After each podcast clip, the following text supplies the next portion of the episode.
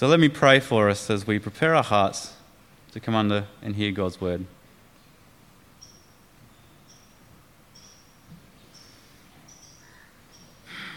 Father, we thank you that we not only come to worship you and to share in fellowship with one another, we also come to hear from your word.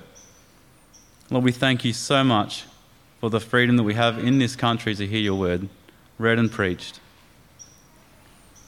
Lord, may you change us. May your word encourage us today and change us all the more to live for Christ, to be passionate to serve him, because he is worthy of our worship, is worthy of our lives, is worthy of our all. So Lord, prepare our hearts. Speak to us today, and may you be glorified. Amen. The first reading is from Matthew chapter four. When Jesus heard that John had been put in prison, he withdrew to Galilee. Leaving Nazareth, he went and lived in Capernaum, which was by the lake in the area of Zebulun and Naphtali, to fulfill what was said through the prophet Isaiah. Land of Zebulun and land of Naphtali, the way of the sea beyond the Jordan, Galilee of the Gentiles. The people living in darkness have seen a great light. On those living in the land of the shadow of death, a light has dawned. From that time on, Jesus began to preach, "Repent, for the kingdom of heaven has come near." And to chapter twenty-six, those who had arrested Jesus took him to Caiaphas, the high priest, where the teachers of the law and the elders had assembled. But Peter followed him at a distance, right up to the courtyard of the high priest. He entered and sat down with the guards to see the outcome. The chief priests and the whole Sanhedrin were looking for false evidence against Jesus so that they could put him to death. But they did not find any, though many false witnesses came forward. Finally, two came forward and declared, "This fellow said, 'I am able to destroy the temple of God and rebuild it in three days.'" Then the high priest stood up and said to Jesus, "Are you not going to answer? What is this testimony that these men are bringing against you?" But Jesus remained silent. The high priest said to him, "I charge you under oath by the living God. Tell us if you are the Messiah, the Son of God." "You have said so," Jesus replied, "but I say to all of you, from now on you will see the Son of Man sitting at the right hand of the Mighty One and coming on the clouds of heaven." And to chapter twenty-eight. Then the eleven disciples went to Galilee, to the mountain where Jesus had told them to go. When they saw him, they worshipped him, but some doubted. Then Jesus came to them and said, "All authority in heaven and on earth has been given to me. Therefore go and make disciples of all nations, baptizing them in the name of the Father and the Son and of the Holy Spirit, and teaching them to obey everything I have commanded you. And surely I am with you always, to the end of the age." Good morning, everyone. Good to see you this morning. Uh, thanks for being here. Uh, and just before we get into today's sermon, I just thought I'd mention briefly, this afternoon we are meeting for our, the first of our seminars. Today we'll be thinking about sickness and death in the light of the end. Uh, just a light topic to get us started off with, but a really, really important one. Uh, it'll be at three thirty p.m. here. Uh, if you're unable, uh, I do encourage you to make it um, if you're able to. If you're unable to, we will be recording part of it and uploading it to our YouTube channel, so you can catch up on some of the content from that time then. But if you're able to come here, back here at three thirty, uh, I trust it'll be an encouraging and helpful time as we think about uh, how we can think about and prepare for our own sickness, our own death in the light of God's good end. Uh, but what we're, what we're doing over these weeks is something different to what we normally do. Uh, we would normally read together through a book of the Bible. Uh, this week, uh, this over this series, we're looking at a theme across the whole Bible. And what we're really doing is telling a story, Uh, it's not just any story, though, but the story. Uh, it's the great one true story that can embrace and lift up and give meaning and purpose to your little story, uh, and to my little story, to our own stories. It's the story of the end of everything, according to the Bible. Uh, and I, maybe this has been you. Perhaps you've been a bit confused over the last few weeks, as I've been up here, and we've been thinking about the end of everything, and pretty much we've always been looking backwards. We've been looking into the past. Uh, maybe that's a bit confusing uh, or even a bit frustrating to be looking at a, a series on the end of everything and looking backwards. Well, that's not an accident that that's how we've been spending our time. Uh, that's not an accident, and today I hope to help us to see why, to see why that is. Uh, what we've done so far is to, we've seen the way in which God's good end, uh, that's right at the very end of the Bible, was actually there right at the beginning. His purpose for his world was woven into his creation right from the very beginning.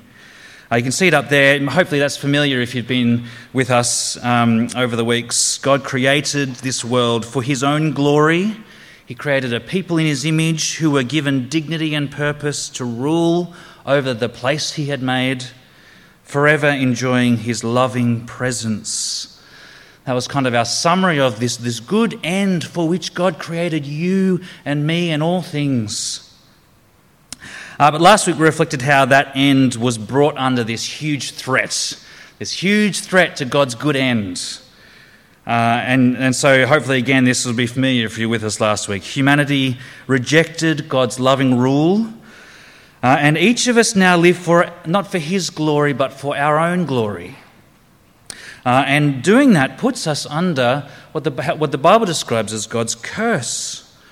All our relationships are corrupted, our relationships with each other, with, with God, even our relationship with the world around it, and the creation itself comes under this curse.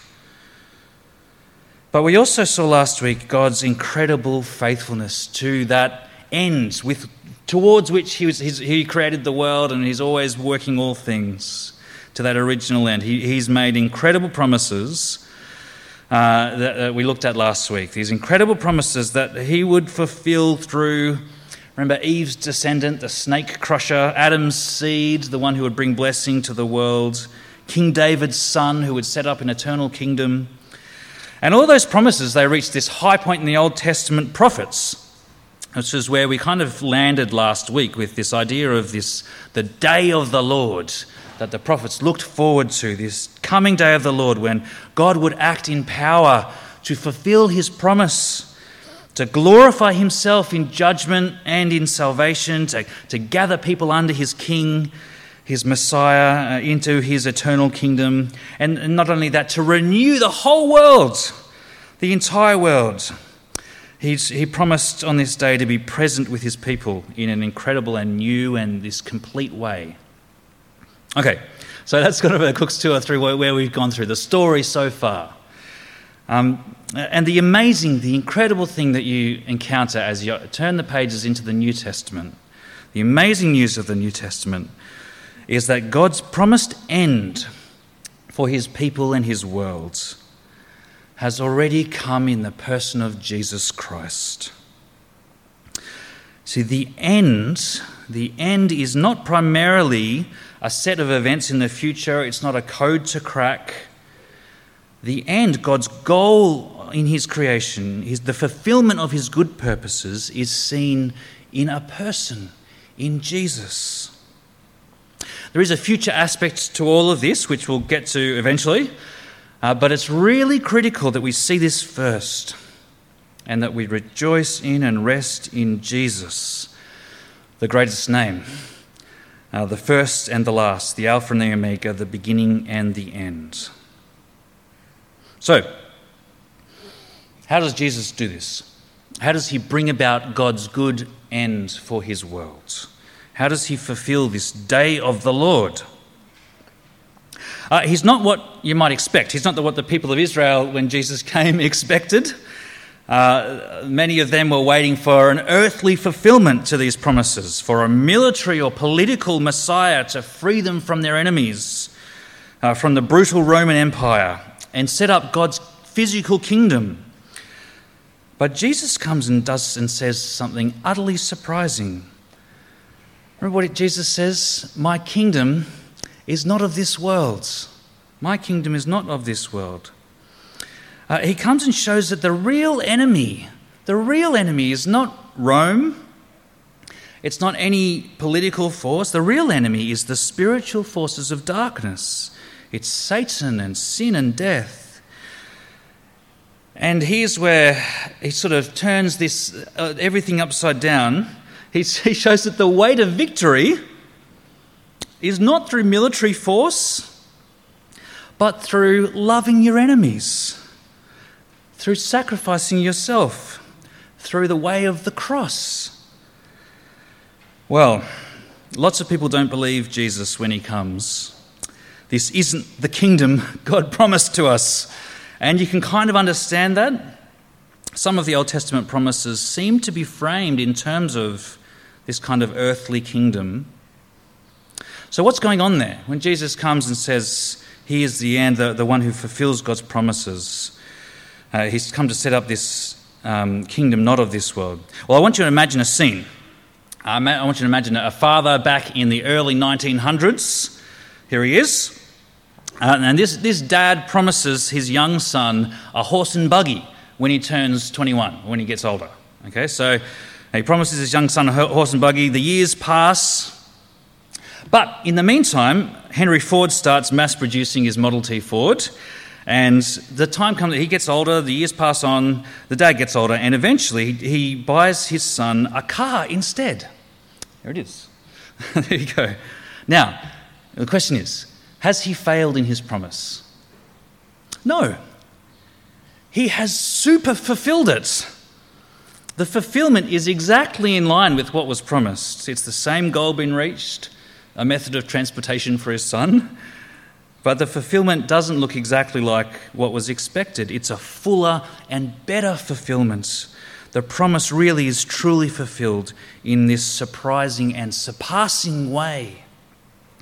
Okay, it's not a perfect example, but it's there's something like that going on in, in the way in which the New Testament sees Jesus fulfilling all of the Old Testament. He, he actually fulfills it, but in a fast-surpassing way that leaves us breathless in wonder and awe.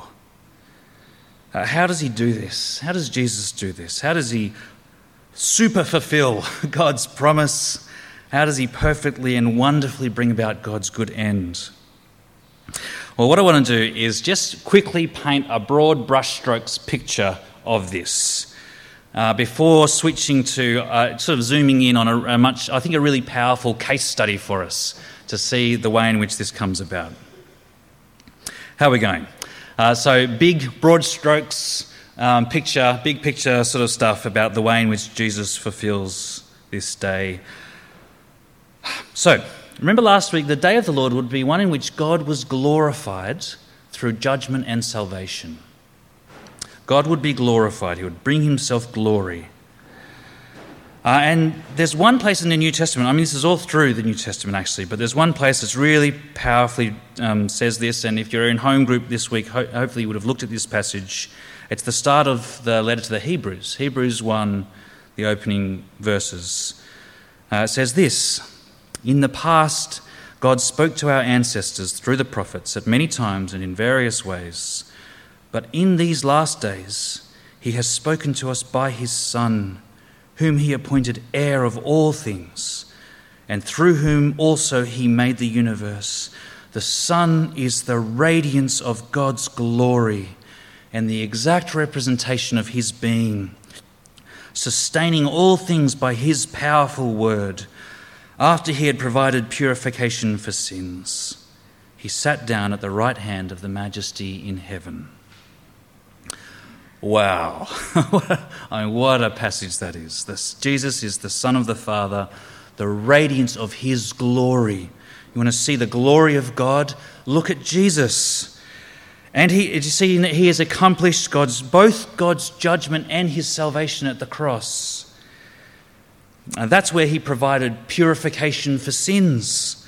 He bore the judgment of God on himself. as the ultimate purifying sacrifice. He was saved and vindicated by his Father in his resurrection. He was exalted to glory to his right hand. God's glory has been made known and has been won in the death and resurrection of Jesus. But not only that, Jesus is, is God's glory. He's also God's person. Uh, he is the true human, the one who succeeds where everyone else fails. Uh, as we've read through Matthew's Gospel, hopefully we've, we've seen this. The way in which Jesus is, is presented as like this new humanity, this new start for, for humanity, like a new Adam, uh, the one who faced the temptation of the evil one and didn't give in. Uh, Jesus begins this new people, this new humanity. Uh, Paul in Romans five, the Apostle Paul puts it like this. For if by the trespass of one man, Adam, death reigned through that one man, how much more will those who receive God's abundant provision of grace and of the gift of righteousness reign in life through the one man, Jesus Christ? See what's going on there? Uh, Jesus is the exact representation of God's glory, but he's also the perfect human. He comes and fulfills what Adam failed to do and starts this new humanity. It's not only that. Remember, God's glory, God's people, God's place. Jesus is also God's place. And this is where it gets kind of a little bit mind-bending. So stick with me. Through the Old Testament, God creates these special places uh, of his particular blessing and presence. That was like the Garden of Eden was in the, in the creation, uh, in the whole world. Uh, when Israel was set up as a nation, they entered the Promised Land. Right at the heart of their nation was this one of these special places, this special place of the temple. That was where God's relationship with them was focused. Uh, it, it was a, it was like a, a token, a sign of the new creation. Uh, in a broken and sinful world, here is where God is acting to bring about restoration. Uh, and, and when the prophets speak of this day of the Lord, they often talk about this new and glorious temple at the centre of God's new world. And, and one of the stunning things that Jesus claims, one of the things that ends up getting him killed, and we heard it referenced in the Bible reading today, is that he comes and he claims to be the super fulfilment of that promise.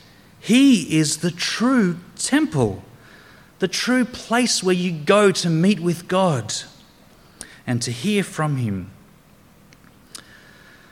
Uh, you get this in the opening chapters of John's Gospel particularly. Uh, John opens by saying that Jesus, the Word, became flesh and dwelt among us. That word dwelt, uh, it's, a, it's literally he, he tabernacled among us. And if you know uh, the tabernacle, it was the, the, the temple before there was a physical uh, a, a um, stone temple. It was the tent that moved around with the people of Israel, the place of God's presence among his people before the temple. So uh, Jesus is, has tabernacled. He is the true tabernacle. And, and you keep reading and you get to chapter two in John's Gospel. Uh, Jesus goes to the physical temple in Jerusalem and judges it. He drives, clears the courts, and he sort of gets confronted and he's asked to prove his authority to do this. And he says uh, in chapter two, verse nineteen, Jesus answers them, "Destroy this temple, and I will raise it again in three days." They replied, "It's taken forty-six years to build this temple. Are you going to raise it in three days?" But the temple he had spoken of was his body. His body.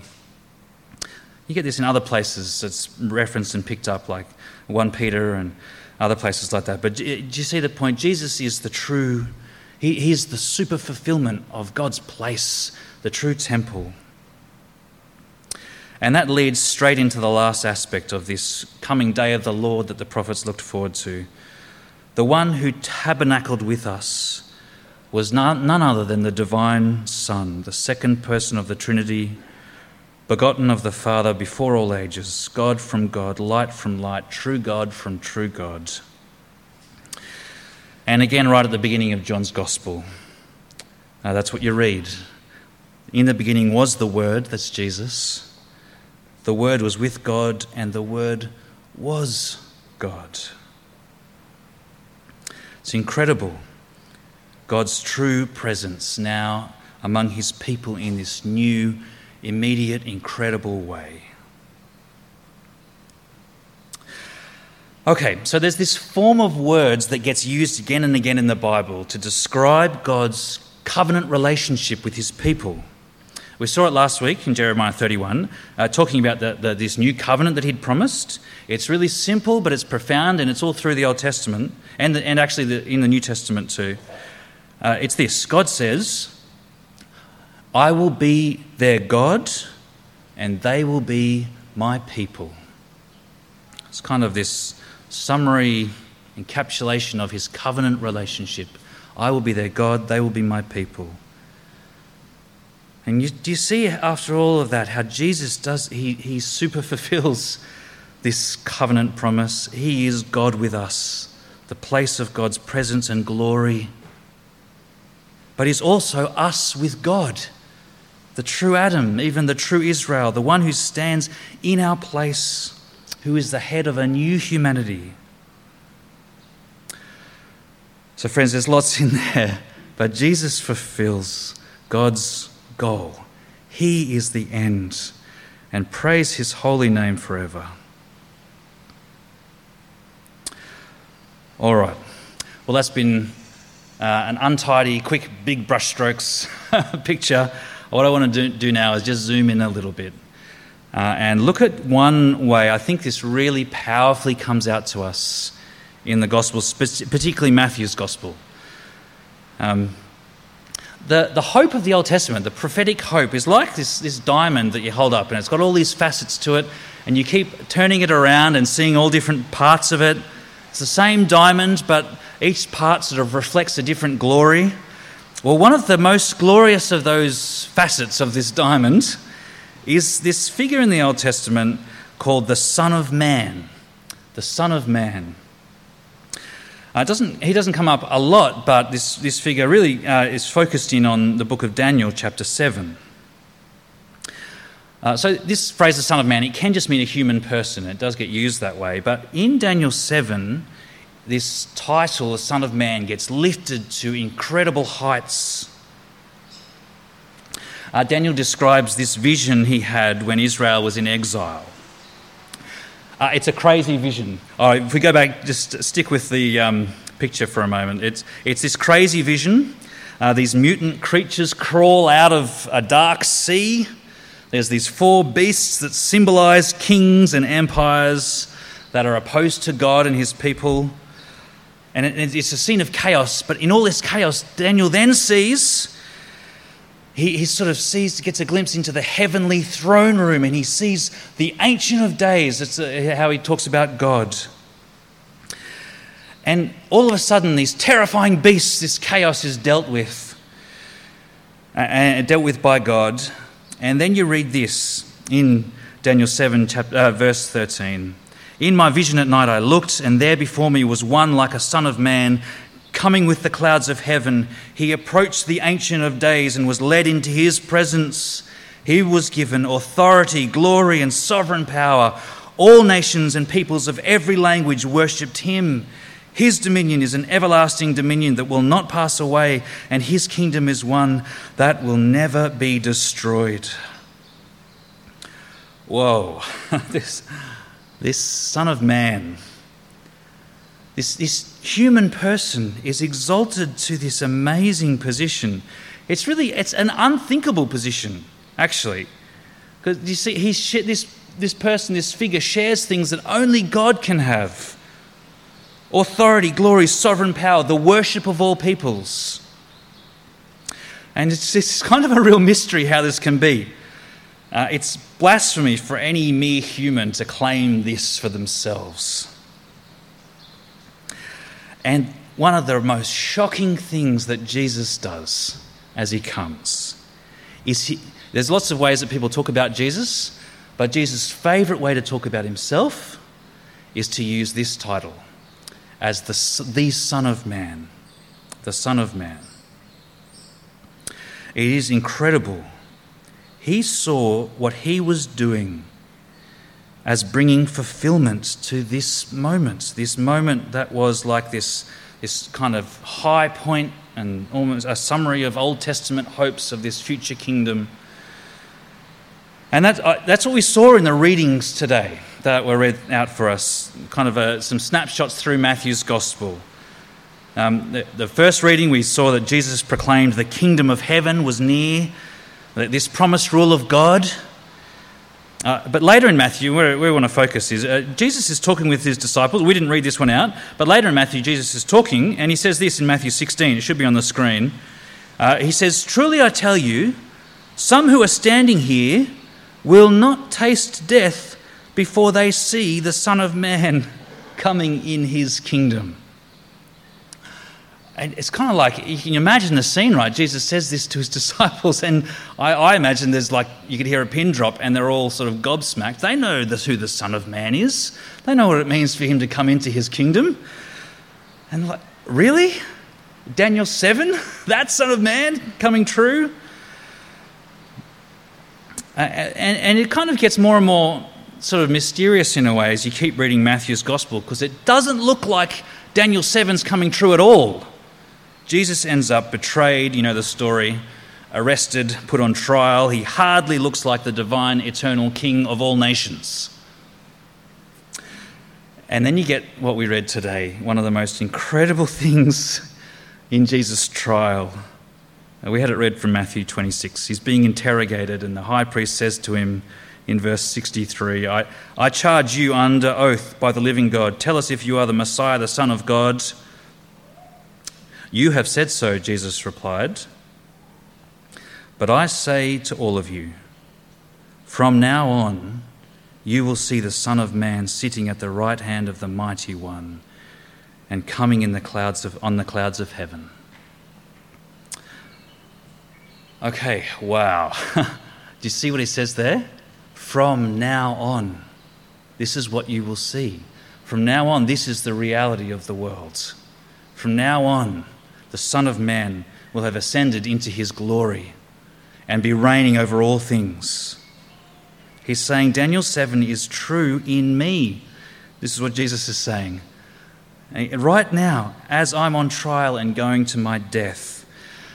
And you can kind of get like this is it's a mind-blowing sort of thing, right? From the perspective of the world, Jesus' crucifixion, utter failure, total failure. But from God's perspective, it was the moment of his great enthronement as the Lord of all. He was mocked with a crown of thorns. But what we meant for evil, God turned to the greatest good. And as at the cross, Jesus defeated the world's true, deepest enemies. Sin and the devil and even death. He took their curse into himself. He extinguished it. And after his resurrection from the dead, what does he say? We read it also in Matthew twenty-eight. What does he say in verse eighteen? "All authority in heaven and on earth has been given to me." As you keep going in the story, uh, not on the screen, but you might remember this in at the start of the book of Acts. What happens? Jesus ascends to his Father. And Luke, who wrote Acts, makes this really interesting meteorological Um, observation. He makes a weather report, but of course it's not just a weather report. You know what uh, what I'm talking about? As as uh, Luke talks about Jesus ascending to the Father, and he talks about the clouds being covered by the clouds in Acts chapter one. It's not just a weather report. It is a direct fulfillment of Daniel seven. The Son of Man has come to the Ancient of Days. He has received his kingdom. And he is reigning now. So friends, Jesus is Lord. He is Lord right now. All of God's promises are yes in him. Sin has been defeated. A new creation has begun. God has come to us, and we have come to God in him. And yet, and yet... That's not your experience of life now, is it? Uh, sin and death still corrupt. The world still groans. Conflict and chaos still hurts. We don't experience that relationship with God that we were made for. So if the end has been reached in Jesus, it sure looks like it hasn't been reached in me or in you uh, or for any of us or for this world, groaning under the weight of sin as it is. And that's because it hasn't. The end hasn't yet been reached for you and for me, for this world. Not yet. Uh, one South African theologian, a guy named Adrio Koenig, uh, he gives us really helpful framework to help us figure this out or, or think about it. He talks about the way in which Jesus has achieved the end for us, for us, in our place, apart from us. He has achieved the end in and of himself. He is now achieving the end in us, in these last days. That's his work within us.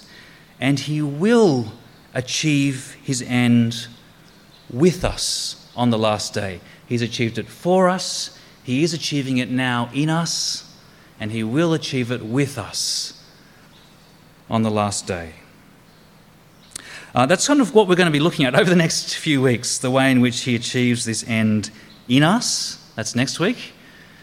Um, in this overlapping of the ages, the end has come, uh, but it's not yet come. Um, it's true in Jesus, it's not yet true in us. That's next week. And the week after, we'll think about how he achieves it with us uh, on the on the, the last day, which is really the first day of life and of new crea- of the new creation. But for today, I want to just land with just two thoughts for us, friends, two Uh, encouragements to things that I think come out of reflecting on this way in which Jesus has achieved God's promises and purposes. Um, this is the basis for our hope. This is the basis for our hope. That the most important fundamental thing has already been done. It's already been done. It's already accomplished. The hard stuff has all been done. What remains is critical. It's a revealing, an unveiling of what is already true in Jesus. So I wonder whether you are tempted to, like all of us in different times, tempted to doubt the promise of God, uh, to doubt the hope that is ours, to doubt God's forgiveness for you,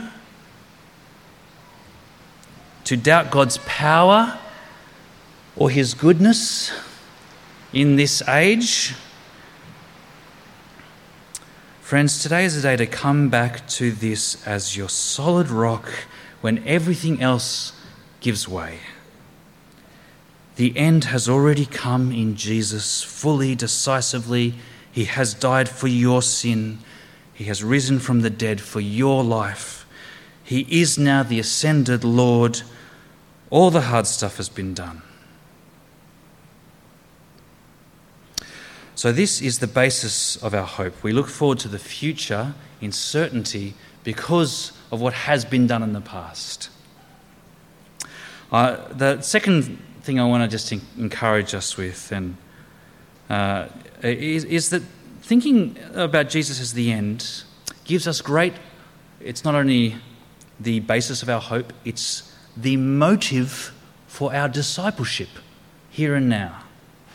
What I mean, I, I want to just talk a little bit about this. It, it, Matthew twenty-eight, the end of Matthew twenty-eight is quite famous. Uh, we had it read out for us.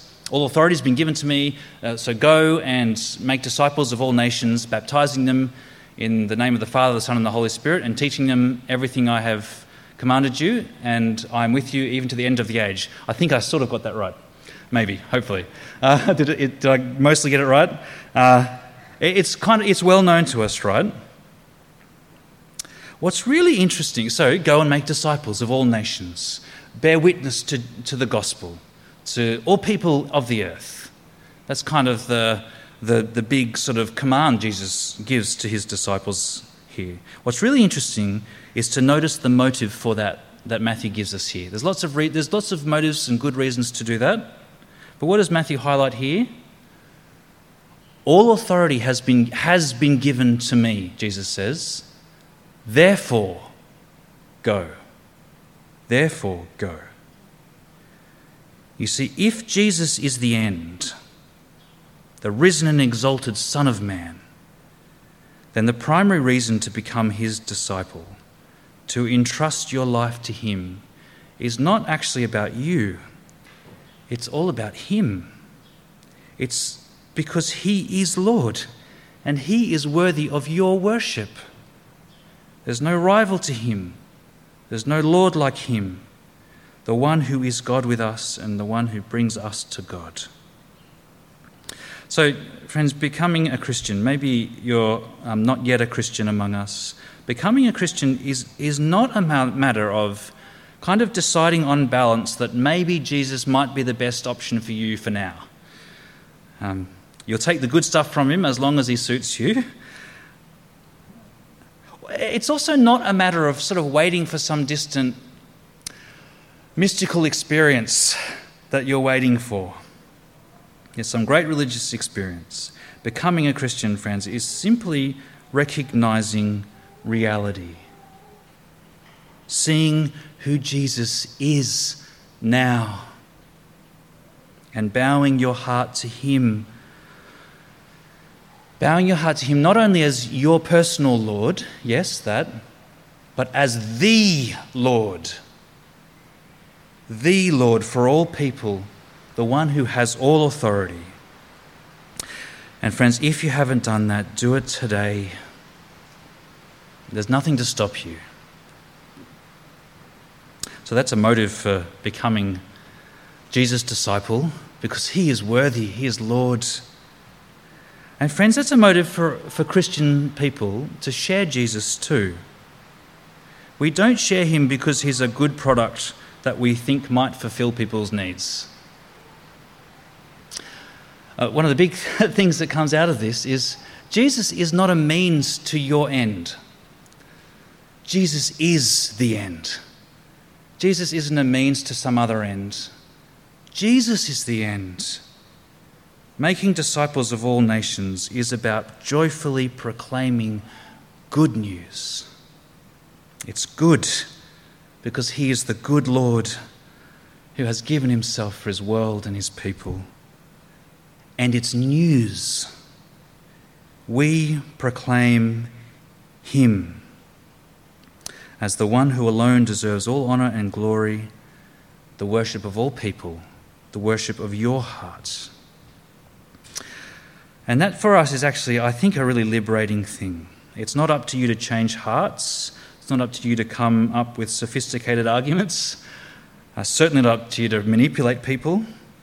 We simply bear joyful witness to Jesus, the risen Lord of all, in whom we have found life and peace and hope. I want to pray for us.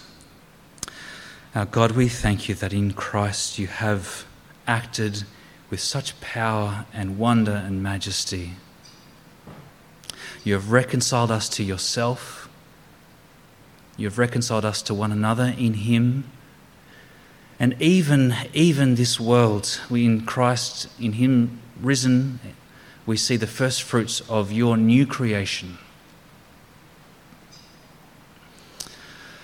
And so, Father, we pray for ourselves that we might base our lives, our confidence, our hope on this great and unchanging truth that Jesus is the end. And that fueled by that, we might give this kind of joyful witness to him. Uh, give us grace and strength and courage. Uh, give us wisdom to do that, we pray. And we pray that for his glory. In Jesus' name, amen.